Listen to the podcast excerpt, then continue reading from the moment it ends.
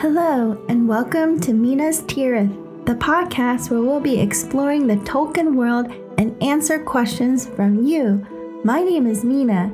And this is Brian. This is episode two of the podcast.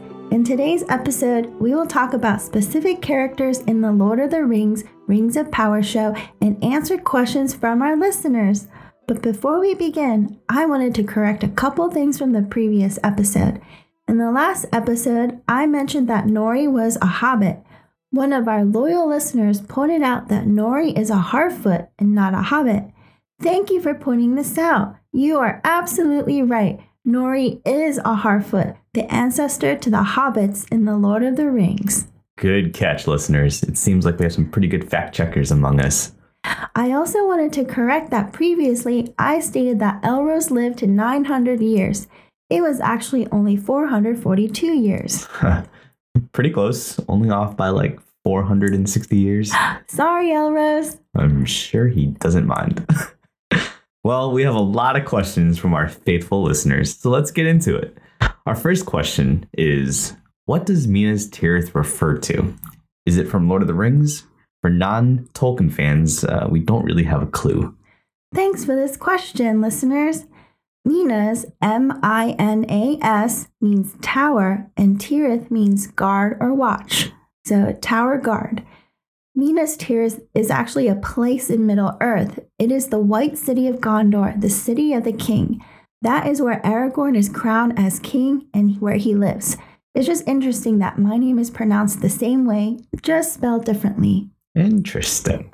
So it sounds like someone's parents were also Tolkien fans, and maybe we'll ask them during Thanksgiving. So, a uh, similar question from last week. How did you like uh, episode six? Are you a fan of the show now? Last week, you weren't really looking forward to the next episode. Well, I went into watching the show, the next episode, with low expectations, but it actually surprised me. I really enjoyed this episode. This episode has been more true to Tolkien than any of the other episodes, from what Galadriel says to Isildur, to what Bronwyn says to encourage his son, to Galadriel's interrogation of Adar. This has more Tolkien in it. Hmm, okay, well, that's good to hear. So, what's up with Galadriel?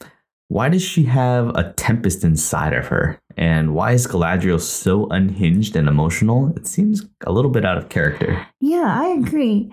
So, the Galadriel you see in the show is Amazon's version of Galadriel.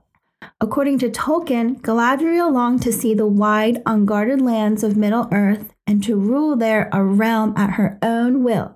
However, in the show, she is obsessed with finding and taking down Sauron. Another similarity is how she refused to go back to Valinor. That is consistent with the books. She is very proud, and only when she rejected the One Ring did she pass the test and receive pardon from the Valar. But the show is interpreting her pride as she can't stop her ambitions to take down Sauron. Interesting. So, what is different about her in the show from the books? So here are some more differences. Tolkien doesn't say she was a commander, like a warrior. He never mentions that she picked up the sword or went into battle. Tolkien never said that she was obsessed with killing Sauron, but she was certainly against him. Galadriel is supposed to be already married to Celeborn, another elf that is not in the show, but he's in the movies. Gil Galad is actually Galadriel's cousin's son, it's not clear, but I think he is younger than Galadriel. And last, Galadriel is one of the greatest elves in Middle Earth, but right now it doesn't seem like that in the show. Okay, that's pretty complex. I think you're going to have to draw Galadriel's family tree for me so I can follow all of that. Now, this is all found in the unfinished tales, and some of Tolkien's notes were inconsistent, which I won't elaborate here. Hence, it's called the unfinished tales. So I can understand that Amazon evolved Galadriel's character. Peter Jackson's Galadriel is very much in line with Tolkien's Galadriel. Okay. Very complex. So our listeners are curious about the bad elf on the show. Can we talk about him? Apparently his name is Adar, which means father. Um, do evil elves even exist? Yes, evil elves do exist and they serve Morgoth in the First Age. Now, Melkor, who was renamed Morgoth, sent shadows and evil spirits to spy on the elves at the very begin- beginning, giving them lies. So, some of these elves listened to these spirits, and Morgoth ensnared these elves, put them in prison, and by the slow arts of cruelty, they were corrupted and enslaved. And that's how the hideous race of orcs were made to mock the elves, to mock Iluvatar, the creator. So I loved how in episode 6, Rings of Power, Galadriel says that the Uruk were made in mockery because that's exactly how Tolkien describes it. So out of all the evil things Morgoth did, corrupting and torturing the elves and ensnaring them to be his servants is probably the worst and vilest deed against Iluvatar. Also, so Adar is probably an Amazon original character. Uh, he's not in the Tolkien books. And he calls himself an Uruk, which means orc in the black speech.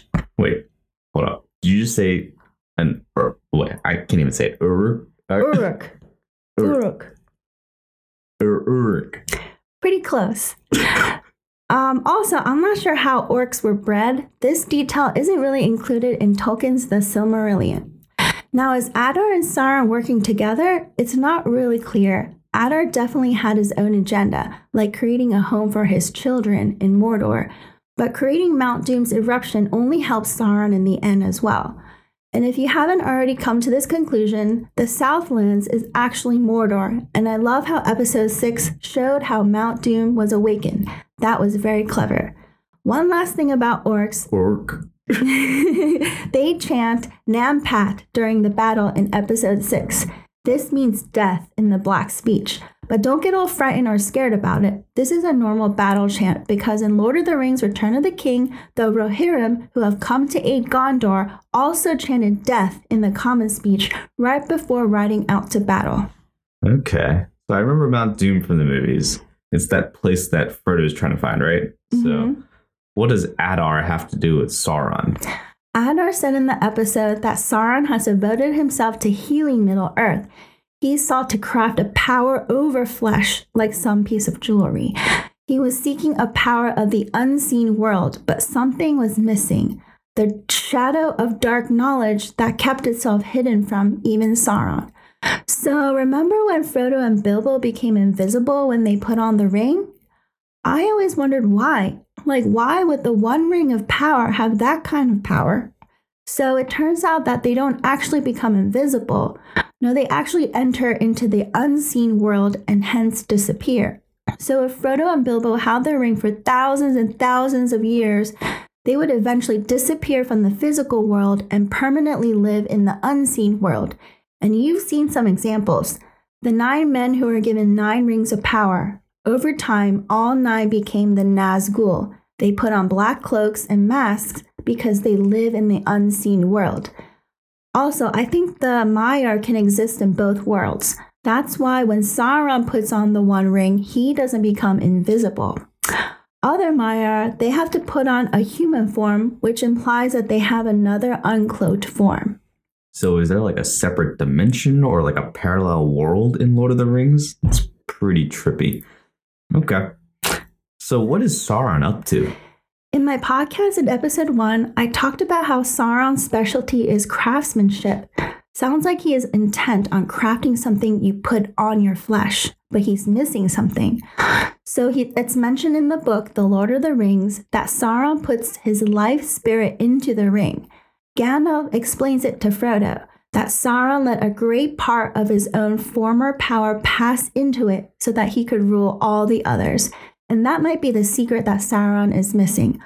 Or the secret might be the need for Mount Doom to erupt, because this is how the One Ring was made through the fire of Mount Doom, and it can only be unmade there.